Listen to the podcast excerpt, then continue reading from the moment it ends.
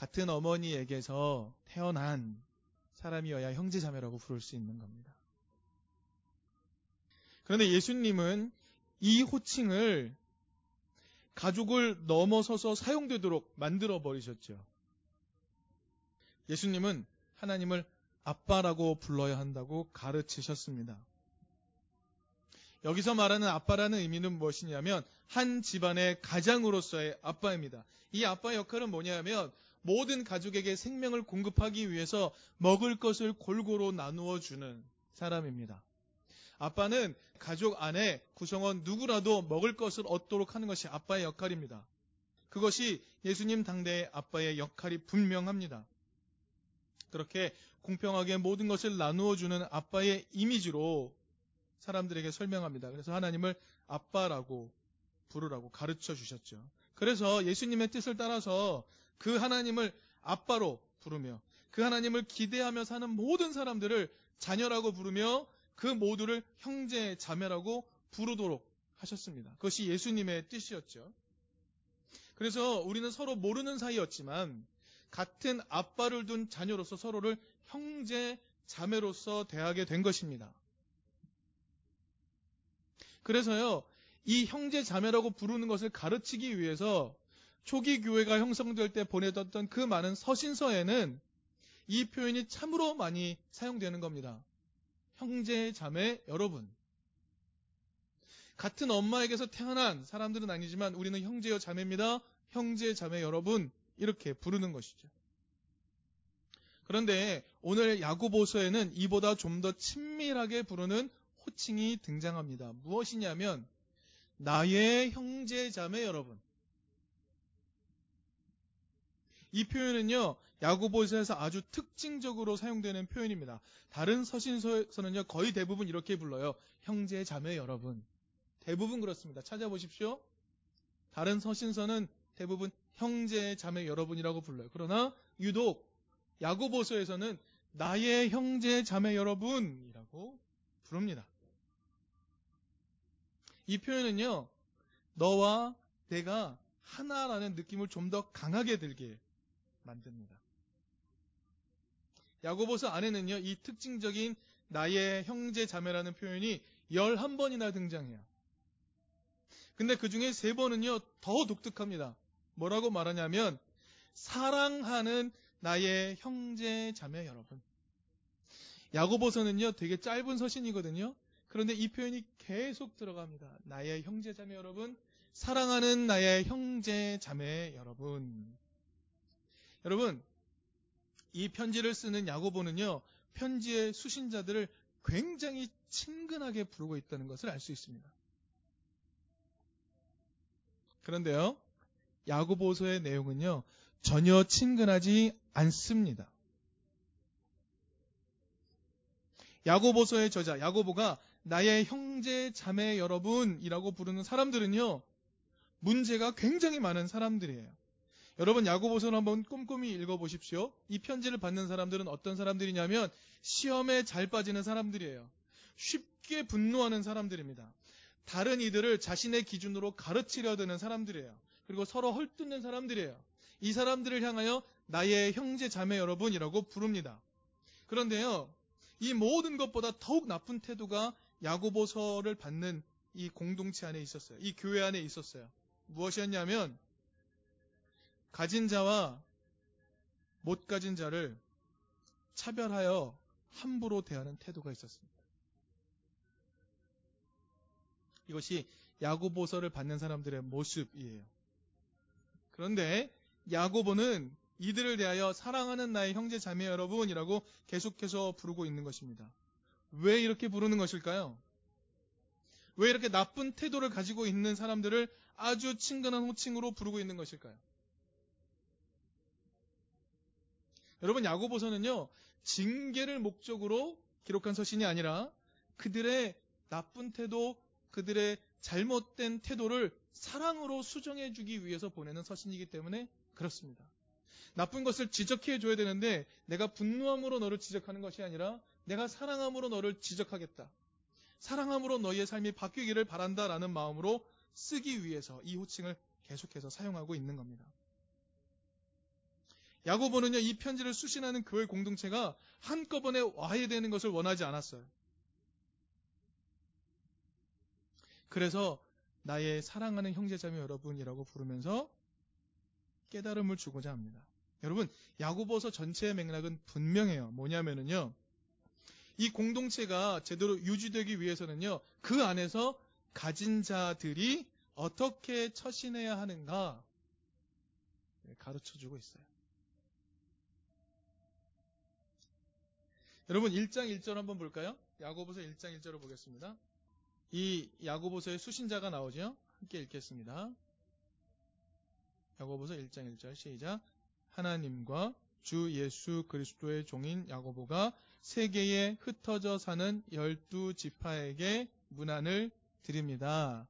이 편지는요, 좀 회람이 되었던 편지인 것 같아요. 돌려봤던 편지. 여러 교회에 보낸 편지예요. 그런데 이 여러 교회에 이 증상이 나타나고 있는 거예요. 오늘 야구보서를 수신하는 그 교회들에는요, 오늘날 세상과 거의 유사한 수준의 빈부격차가 있었던 것 같습니다. 아니, 어쩌면 이보다 더 심할 수도 있었을 거예요. 왜냐하면 지금은 어떤 제도로 그것을 못하도록 강제하기라도 하죠. 예전에는 그런 게 전혀 없었으니까요. 더 중요한 것은 같은 교회 안에 있지만 교회 안에 여전히 존재하는 이 빈부 격차를 너무나도 당연한 것으로 받아들이는 것. 그리고 가진 자, 못 가진 자, 못 가진 자를 굉장히 차별적으로 대하는 것. 이것이 야고보서를 수신하는 교회들에게 그대로 들어 있었습니다. 그래서 이런 교회 구성원들, 특별히 교회 안에 가진 자들에게 야고보는 이렇게 따뜻한 말로 말하는 겁니다. 사랑하는 나의 형제 자매 여러분. 이렇게 따뜻하게 부르면서 강력하게 질책을 합니다. 이 맥락을 이해하기 위해서 우리는 야고보서 전체를 좀 살펴볼 필요가 있습니다. 야고보서 시작하자마자 교회 안의 부자들을 질책합니다. 우리 1장 9절 10절 한번 볼까요? 야고보서 1장 9절 10절 보면 이렇게 나옵니다. 같이 읽읍시다. 시작. 비천한 신도는 자기가 높아지게 된 것을 자랑하십시오. 부자는 자기가 낮아지게 된 것을 자랑하십시오. 부자는 풀의 꽃과 같이 사라질 것이기 때문입니다. 우리 1장 26, 27절을 같이 읽겠습니다. 시작. 누가 스스로 경건하다고 생각하면서도 혀를 다스리지 않고 자기 마음을 속이면 이 사람의 신앙은 헛된 것입니다.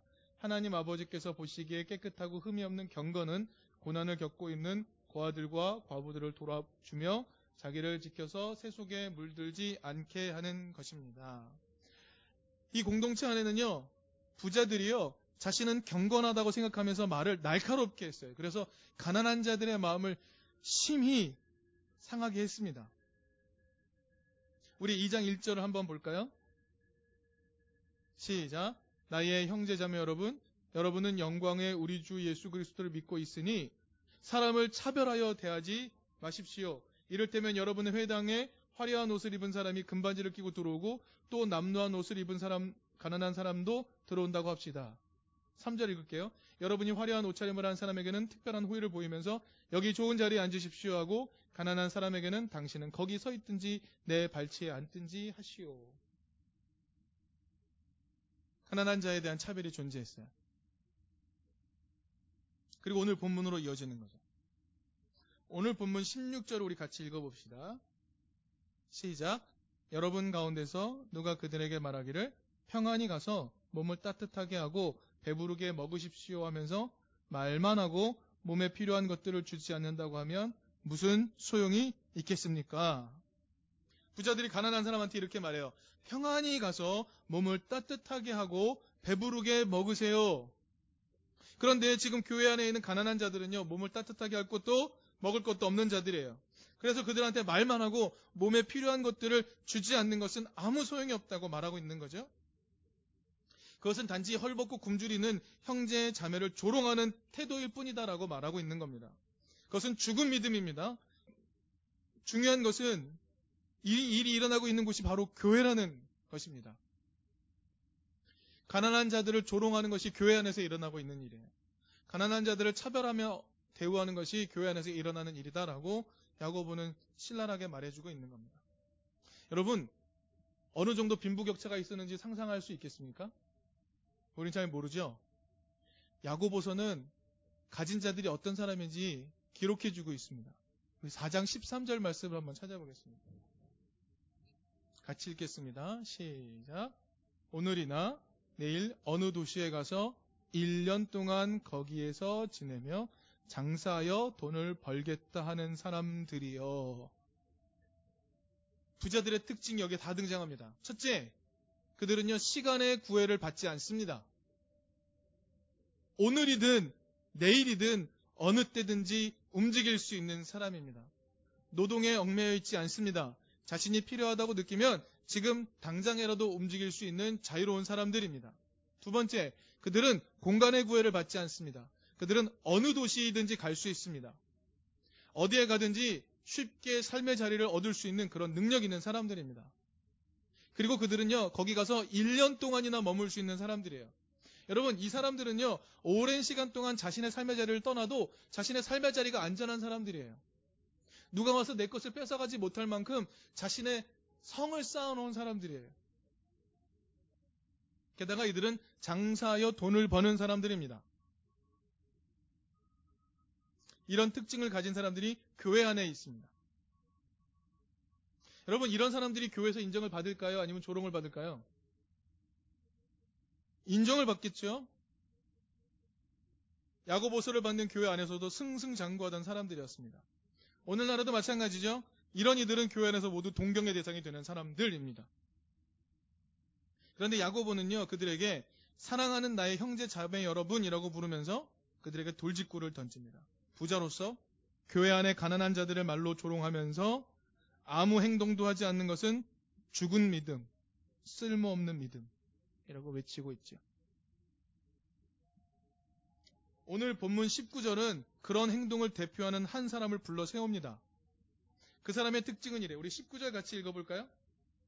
그대는 하나님께서 한 분이심을 믿고 있습니다. 잘하는 일입니다. 그런데 귀신들도 그렇게 믿고 떱니다. 한 사람을 불러 세웠어요. 그리고 이렇게 말합니다. 하나님은 한 분이시다라고 믿는 것, 참된 신은 한 분이시다고 믿는 것, 잘하는 일이다라고 칭찬을 하죠. 그런데 이 고백은 귀신들도 동일하게 한다는 겁니다. 교회 안의 대표적인 부자와 귀신의 고백이 같습니다. 그런데 이 고백에 대한 반응이 완전히 다르죠. 여러분, 귀신은요, 한 분이신 하나님을 믿으며 그 하나님 앞에서 벌벌 떤다고 말합니다. 그런데 부자들은 떨지 않아요. 우리 사랑하는 이등교회 성도 여러분, 한 분이신 하나님을 믿는 것은 어떤 삶입니까? 여러분, 한 분이신 하나님을 믿는 것은요, 귀신들이 벌벌벌벌 떨만한 삶입니다. 어떤 삶일까요? 여러분, 하나님을 아빠라고 부르면서 그 안에서 서로 진실되게 형제 자매라고 부르면서 그 안에서 누구라도 정의롭고 공평하게 먹을 것을 얻는 것. 이게 하나님이 한 분이심을 믿고 사는 삶이에요. 야고보서는 이 사실을 자신의 서신 안에서 분명하게 이야기했습니다. 3장 18절 말씀을 함께 읽어볼까요? 같이 읽겠습니다. 시작. 정의의 열매는 평화를 이루는 사람들이 평화를 위하여 그 씨를 뿌려서 거두어 드리는 열매라고 분명히 이야기합니다. 야고보가 제시하는 한 분이신 하나님을 믿는 삶은 뭐냐면 평화라는 토대 안에서 정의의 열매를 맺는 거예요. 그걸 쉽게 얘기하면 이겁니다. 가난한 이들에게 먹을 것과 삶의 자리를 주는 거예요. 조롱하면 안 돼요. 그들을 차별하면 안 돼요. 그들에게 삶의 자리와 먹을 것을 주는 것. 그것이 평화의 토대 위에서 정의의 열매를 거두어들이는 삶인데 이 삶을 귀신들이 벌벌벌 떠는 삶이다. 라고 말하고 있는 겁니다. 귀신은 알아요. 이런 삶이 자신들을 두렵게 한다는 걸 알아요. 귀신들은 그런 삶이 펼쳐지면 벌벌벌 떱니다. 하지만 야고보서를 받는 교회는요, 이러한 삶이 없어요. 하나님이 한 분이심을 믿는다고 말해요. 그러나 그런 삶이 없습니다. 야고보서를 받는 교회들이 보편적으로 이런 삶이 없는 거예요. 교회는 맞아요. 그런데 그 교회라는 이름에 걸맞는 삶이 없단 말이죠. 교회 공동체 안에 차별이 여전히 존재해요. 교회 공동체 안에 이미 양극화가 이루어져 있는데 그걸 너무나 당연하게 받아들이고 있는 거예요. 여러분 오늘 본문은요. 교회 안에는 부자도 있고 가난한 자도 있는 거지 라는 생각이 당연한 것이 아니라고 알려줍니다. 교회 안에 빈부격차를 유지하는 것은 믿음의 행동이 아니라고 말합니다. 그것을 극복하지 않고 놔두는 것, 아니, 가난한 자를 조롱하는 행동은 하나님 앞에 죄가 된다고 말합니다. 야고보서 4장 17절 한번 읽어볼까요? 시작. 그러므로 사람이 해야 할 선한 일이 무엇인지 알면서도 하지 않으면 그것은 그에게 죄가 됩니다. 선한 일이 뭐죠? 사람이 해야 할 선한 일이 무엇인지 알면서도 하지 않으면 그것은 죄다라고 분명히 이야기하고 있는 겁니다. 여러분, 하루에 먹을 것을 얻기 위해 하루 종일 일해야 하는 사람들, 풍요가 가득한 이 세상 속에서 한가로운 여가라는 것은 꿈도 꿀 수 없는 사람들, 그들을 그대로 놔둔 채로 조롱하는 것, 그것은 결코 한 분이신 하나님을 믿는 태도가 아닙니다. 예전에 그런 카툰들이 인터넷상에 나왔잖아요. 뭐냐면 엄마가 아이에게 청소 노동자를 보여주면서 너 공부하지 않으면 저렇게 돼라는 것. 가난한 자를 조롱하는 태도들. 그것이 오늘 우리 시대의 아주 보편적인 정서입니다. 교회도 그래요. 그런데 교회라는 것은 어떤 것인가? 지극히 연약한 자가 먹을 것 얻고 쉴 곳을 얻을 수 있는 것, 살도록 하는 것. 그것이 한 분이신 하나님을 믿는 행동을 하는 교회라는 것이죠. 이 시대가 청년들에게 이런 메시지를 던집니다. 야, 가서 몸을 따뜻하게 해. 배부르게 먹어. 라고 얘기해요. 조롱합니다. 이 시대의 빈부격차는 그대로 놔둔 채 그렇게 말합니다. 잘못된 거죠. 좋습니다. 세상은 쉽게 변하지 않는다고 칩시다. 하지만 교회는 그래서는 안 되죠. 야고보서를 오늘날의 성경으로 받아들이는 교회라면 더더욱 그래서는 안 되는 겁니다. 기본적으로 삶의 필요를 스스로 마련할 수 없는 이들을 교회 안에서 그대로 내버려 둘 수는 없는 겁니다. 그래서 초기 교회는요, 하나님이 한 분이시라는 사실을 믿었어요. 그것이 어떻게 나타났죠? 성령이 충만하여서 자기가 가진 것을 기꺼이 나누어서 가난한 자가 없어졌다라고 성경은 기록하고 있지 않습니까? 성경은 이런 세상이 하나님이 바라는 세상이다라고 줄기차게 이야기해 줍니다. 교회는요, 가진 자들이 가난한 자를 없인 여길 수 없는 곳입니다. 그런 세상을 용인해서도 안 되는 곳이죠. 우리랑 친한 새맘교회가 있죠.